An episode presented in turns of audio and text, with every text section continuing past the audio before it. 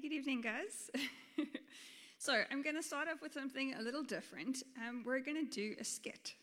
So, here is my stage in the beginning. So, I have some people are, have pre volunteered, and um, some people have not. So, I'm going to ask Warwick, going to come up. So, the story is Moses in the burning bush. I don't think I need to read that. I think you guys are familiar. Can I ask Warwick to come? So, just stand here in the front. So, this is Moses. Okay. and then Danielle is Dan, where's Danielle? Okay. Danielle is Moses' staff. The, the staff. Okay. And um, I also need somebody, this has not been prearranged, so anybody who would like to volunteer to be the burning bush. Okay. And then all of you are going to be the sheep. Okay? So this is very simple. It doesn't require too much uh, pre preparation. We just literally do what I say. Okay, so um, can I ask the bush to come over here? okay, and Moses and the staff can go this side. You can go. So we'll do it down here so that we don't fall over the steps. Okay. One day, a shepherd named Moses was out tending his sheep. Okay, first he would move his staff to the left, and all the sheep would go to the left. Okay. then he would move his staff to the right, and all the sheep would lean that way. then he would do his favorite trick put his staff straight above his head. Figure it out, guys. Spontaneous, spontaneous acting. Just.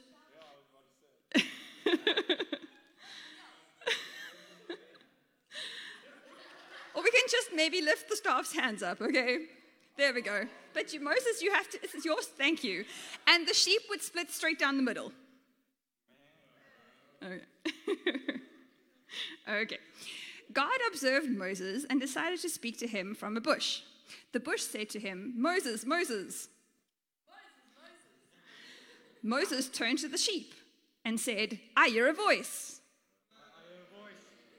The sheep in unison all said, Bah. And Moses said, Not really. No, really. um, the bush said, Come here, Moses, and take off your shoes. The sheep groaned. The staff plugged its nose. Moses took off his shoes and walked to the bush. The bush said, I've seen the people's misery and the way you part those sheep. Moses hid his face in embarrassment. the bush said, I've got plans for you, Moses. Moses said, Who am I that you should be talking to me? Then he realized who he was talking to, and he said, Who are you that I should be talking to you? The bush said, I am the God of Abraham, Isaac, and Jacob. Moses looked at the squatty bush and said, You're kidding. Suddenly, the bush caught fire, waving its big flaming arms, and yelled in a booming voice, Throw your staff down, Moses. Moses took his staff and gently threw it on the ground and the staff began slithering around like a snake, hissing at Moses. Moses cowered in the corner and said, Okay, okay, not kidding. The staff slithered around Moses, and the bush said, Moses, pick up your staff. Moses gave the bush a puzzled look and turned to his staff and said, uh, Hey, baby, wanna go out sometime? the bush said loudly, No, not that kind of pickup. I mean, pick it up. Scared half to death, Moses slowly reached out towards his staff, which was still hissing. And when he touched it, the staff immediately stopped hissing and stood straight and tall. The bush said, Now go. I am sending you and your staff to Pharaoh to free my people. your staff to, to Pharaoh to free my people. Moses said, but, but who am I that I should go? The bush said, Who am I that I should speak? Moses said, Good point. And he took his staff by the hand, waved goodbye to the sheep, and headed off to Egypt. Thank you to my actors. That was very good. okay,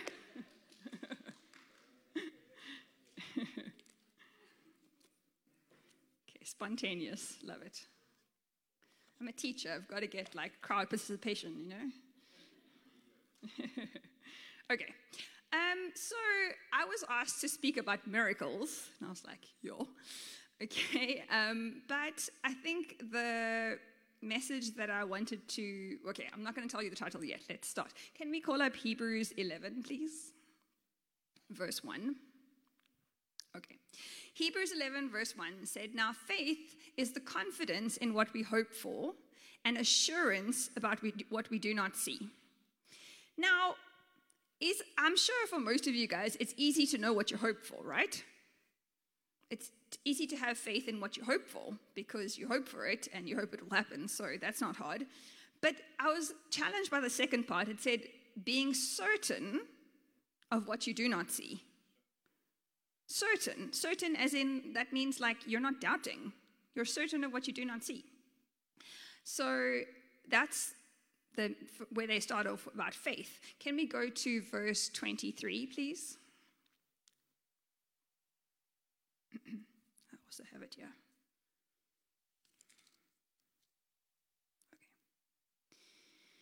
Okay. Um, okay. Yeah. So I'm going to just read it from here and then you guys can follow there. We're going to go up to verse 31. If anybody wants to open your Bibles, uh, Hebrews 11, verse 23.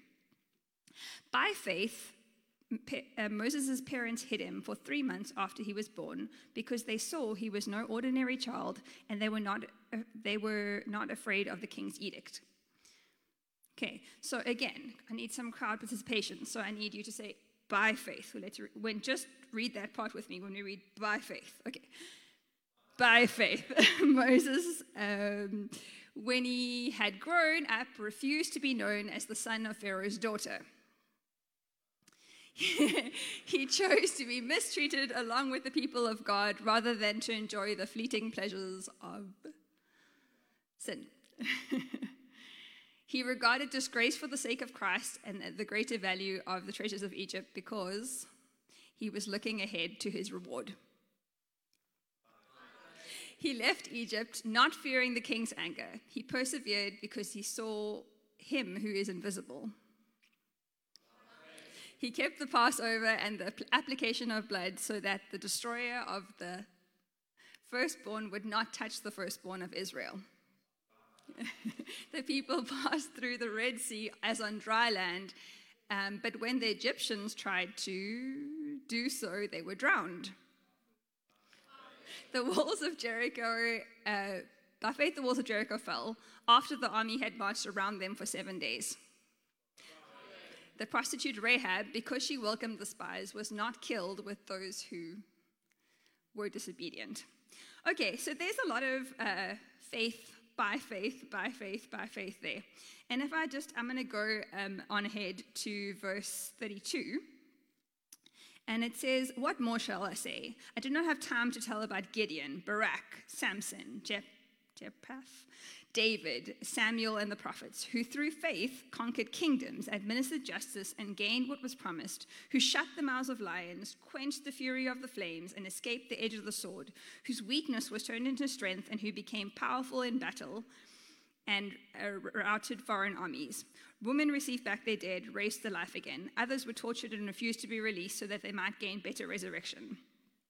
Okay, so I mean, these people, like, these are amazing things. You know, shut the mouths of lions. Like, this is not your average everyday occurrences, right? Um, quench the flames, escape the edge of the sword. These are amazing things. So, all of these people that saw, performed, and or experienced these miracles, what made them special? What is some powerful characteristic that they had that we can aspire to? Anybody you can answer. Did they have some powerful characteristic? Something special about them? Faith, right. Okay, they themselves were not special. There was nothing special about them except for their faith, right? In fact, if you think God can't use you, just remember Noah was a drunk, Abraham was too old, Isaac was a daydreamer, Jacob was a liar, Joseph was abused, Moses stuttered, Gideon was afraid, Samson had long hair. It's a sin, guys. No, just kidding. Samson had long hair and was a womanizer. Rahab was a prostitute. Jeremiah and Timothy were too young. David had an affair and was a murderer. Elijah was suicidal. Isaiah preached naked. Jonah ran from God. Naomi was a widow. Job went. Uh, Job went bankrupt. Peter denied Christ. The disciples fell asleep while praying. Martha worried about everything. How many of us can identify with that? The Samaritan woman was divorced more than once. You know, sometimes people think, oh, divorce. No, she was divorced more than once. Zacchaeus was too small. Paul was too religious. Timothy had an ulcer, and Lazarus was dead. So, no more excuses. God can use you to your full potential. Besides, you aren't the message, you're just the messenger.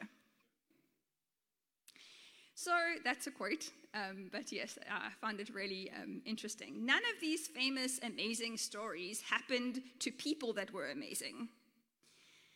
We wouldn't exactly want to strive to be like these people. In fact, we'd probably try not to be like them, you know, womanizer, murderer, all of those things.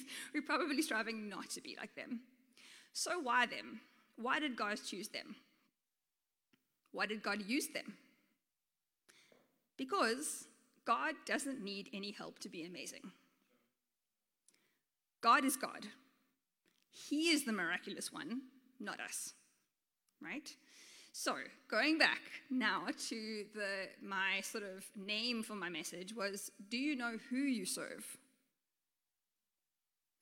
So, some people, we talked about these people in the Bible. We talked about, um, well, they mentioned Gideon, Samson, David, Samuel, you know, Moses, Abraham, the names that we know. And some of these people experience God and names of God, or character, and these names were the characteristics of God that they experienced.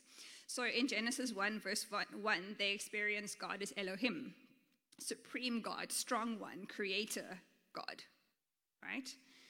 Um, in Genesis 17, verse 1, they um, experience him as El Shaddai, God Almighty, all sufficient one.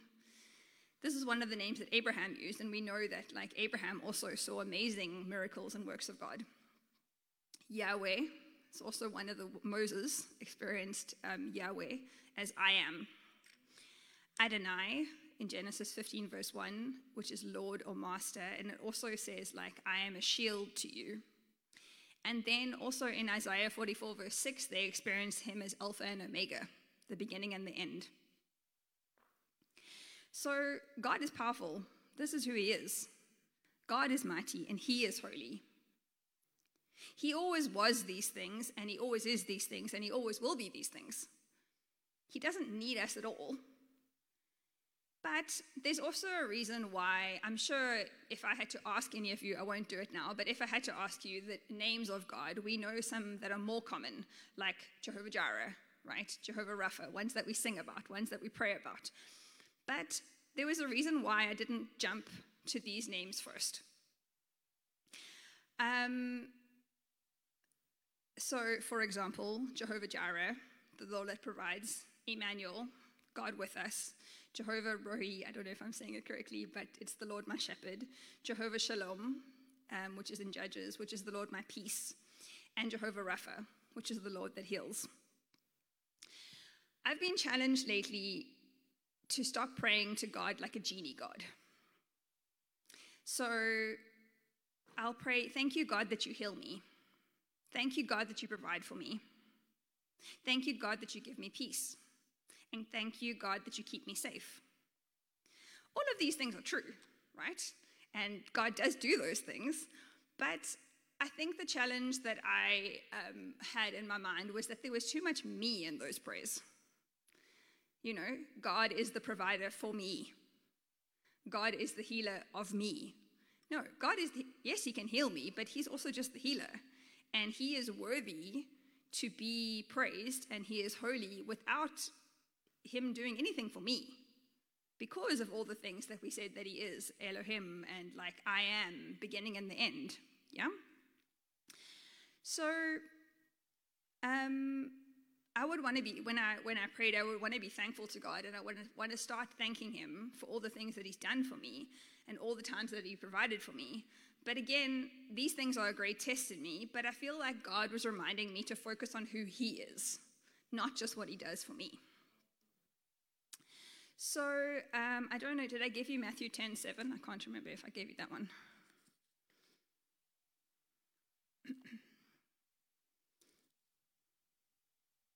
Yeah. Okay, so we know this one. This is the Great Commission, right? As you go, proclaim this message the kingdom of heaven has come near. Heal the sick, raise the dead, cleanse those who have leprosy, drive out demons. Freely you have received, freely give. That was a commission. That wasn't like for, that was for the disciples, you know, and we are also disciples now because we've come into the kingdom of God. These are the things, you know, just casually like heal the sick, drive out demons. you know, that was what he, he told us to do. And Jesus gave us this authority. Well, he gave the authority to his disciples. And they said he said that they could do all the things that he did and even more things, but in his name and for his glory. So there's a story in um, Matthew 9, verse 7. Sorry, 27. So I'm going to read it from here, um, but you can follow. Um, as Jesus went out from there, two blind men followed him, calling out, Have mercy on us, son of David. When they had gone indoors, the blind men came up to him, and he asked them, Do you believe that I am able to do this? Yes, Lord, they replied. Then he touched their eyes and said, According to your faith, faith, by faith, according to your faith, it will be done for you. And their sight was restored. So it's interesting to me that Jesus asked them first, do you believe that I can do this? He was asking for their faith. You know, he didn't just go and heal them, or sometimes in other in other stories he asked them, he asked the person, What do you want? But in this case, he asked them, Do you believe that I can do this? He's testing their faith. And then they said yes, and then he says, Because of your faith, you are healed.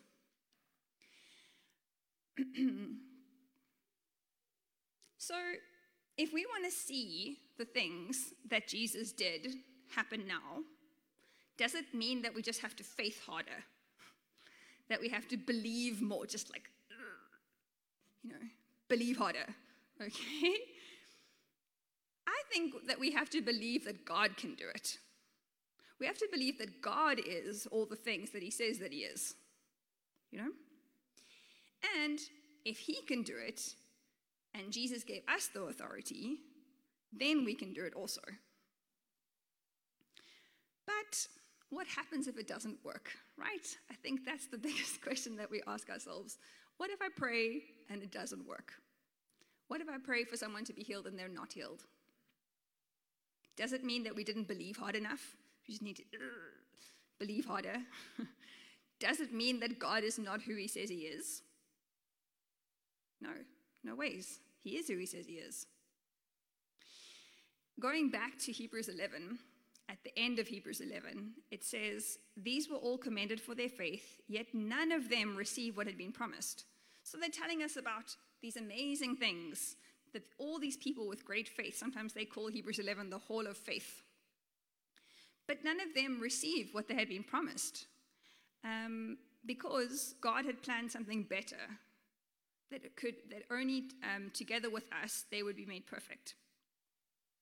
So I found a quote here that explains it way better than I excuse me than I'm able to explain. So I'm just going to read it from here. Um, this is from BibleRef.com. So verse 39 and 40 provide a stunning climax to the writer's overall point, a conclusion made complete over the first two verses of the next chapter. Early chapters of this letter explained in great detail why we ought to have the greatest possible confidence in the new covenant through Jesus Christ. Given that confidence, we should look back on the example of those in the Old Testament who exhibited faith. This faith, godly faith, is defined as trust. It means relying on God, despite doubts and fears, because of what he has already done. Heroes of the faith succeeded specifically because they had that kind of trust in God. And their feats were legendary. At the same time, these faithful ones often suffered persecution and hardship. If, we care, if you read to the end of, all the way to the end of Hebrews 11, it says they were crucified, they were killed, they were stoned, they were thrown out. Like, it didn't all go well for them just because they were these heroes, you know? Some terrible things happened to them, but, and they um, suffered a lot of hardship, but they remained faithful. These hardships are listed both to encourage Christians to hold fast during persecution, as well as to keep their own suffering in perspective. Earlier in this chapter, the writer pointed out that those who exhibit truly, God, truly godly faith are looking to the future, the ultimate future. The hope of a believer in God is ultimately his promise to work together for good, all things, from an eternal perspective. For this reason, it's not uncommon to see that some of these Old Testament heroes died without seeing an earthly fulfillment of God's promises. And yet, even now, these faithful ones have not yet obtained the ultimate reward, which is to see God's final victory over sin and death. The reason for this delay is given in the next verse. The humbling, awesome truth is that God has granted us, those who are alive and hearing the gospel today, an even clearer presentation of the truth so that we'll be able to believe and join in that ultimate reward. Wow, hey? Eternal. So it brings me back to my point about the genie God. Ultimately, the reason that we're here is to worship God and for his glory. Yeah? We don't deserve anything that God gives us. We don't deserve to achieve or to do anything on earth, but he gives us grace and he adopted us into his family. So, if you think about adoption, somebody that's adopted into a family gains all the rights and privileges of that family, just like a son, you know? And so, we were not supposed to be, I mean, it, we were not Jewish, which means we were Gentiles. We were not supposed to receive the promise of God, but he adopted us into his family and gave us the same inheritance and the same authority that he had on earth as well as eternal life with Him. Thank you, Jesus. So, whether we pray and it works, or we pray and it doesn't, what do we actually have to lose? A phrase I heard once said, There's nothing you can do to make him, him as in God, there's nothing you can do to make him love you less.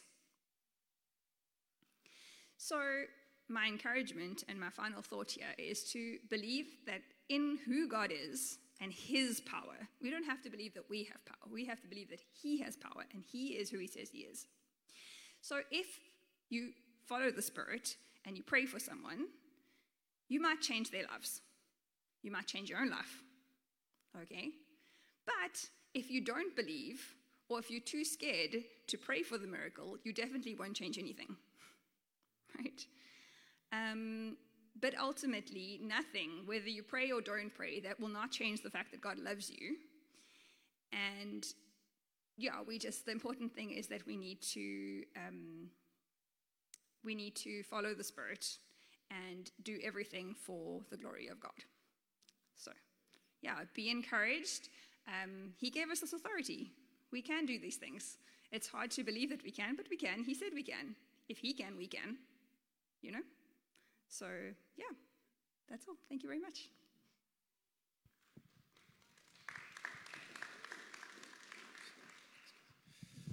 Awesome. Wow. Awesome, awesome, awesome. Thanks, Case. Appreciate that. Um, wonderful participation there. Was really, really excited. Uh, yeah, so I'm just going to have Gav just to lead us in a time of communion.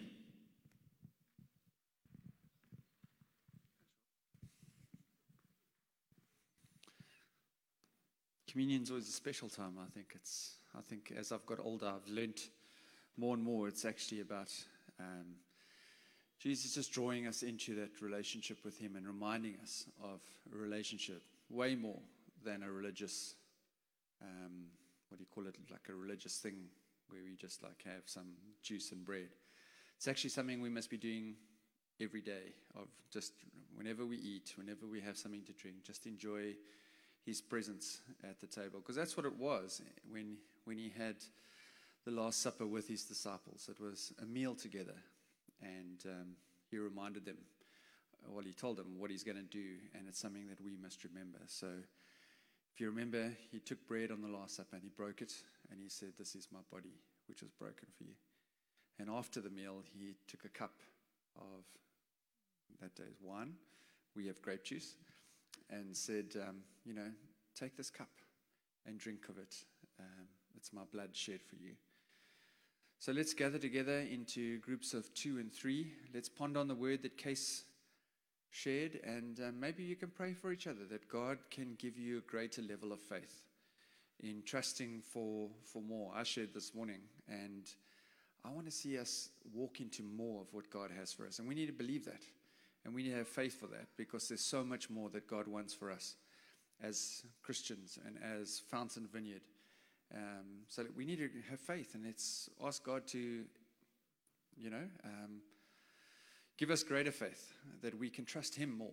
Um, let's minimize our own um, thinking and whatever and maximize what He wants to do in us. So I'm going to pray and then we can go to the tables and you guys can pray together. So, Father, we thank you for, for who you are. Lord, I thank you for Case. I thank you for a word of encouragement to to just trust you more and more, to have a greater sense of faith in knowing um, who you are and what you can do and want to do in us and through us. And Lord, as we, we come to your table tonight, and Lord, we ask that we would remember your grace, your mercy, your love, and your, um, your desire for that deep, deep relationship with us, Lord. So, Jesus, thank you for this, this incredible word. And we ask, Lord, that you would continue to, to, to light that fire in our hearts and our lives, of a greater faith of seeing what you want to do in us. So thank you, Lord. Amen. Amen. Let's go for it, and then when that's done, we'll go into a time of worship.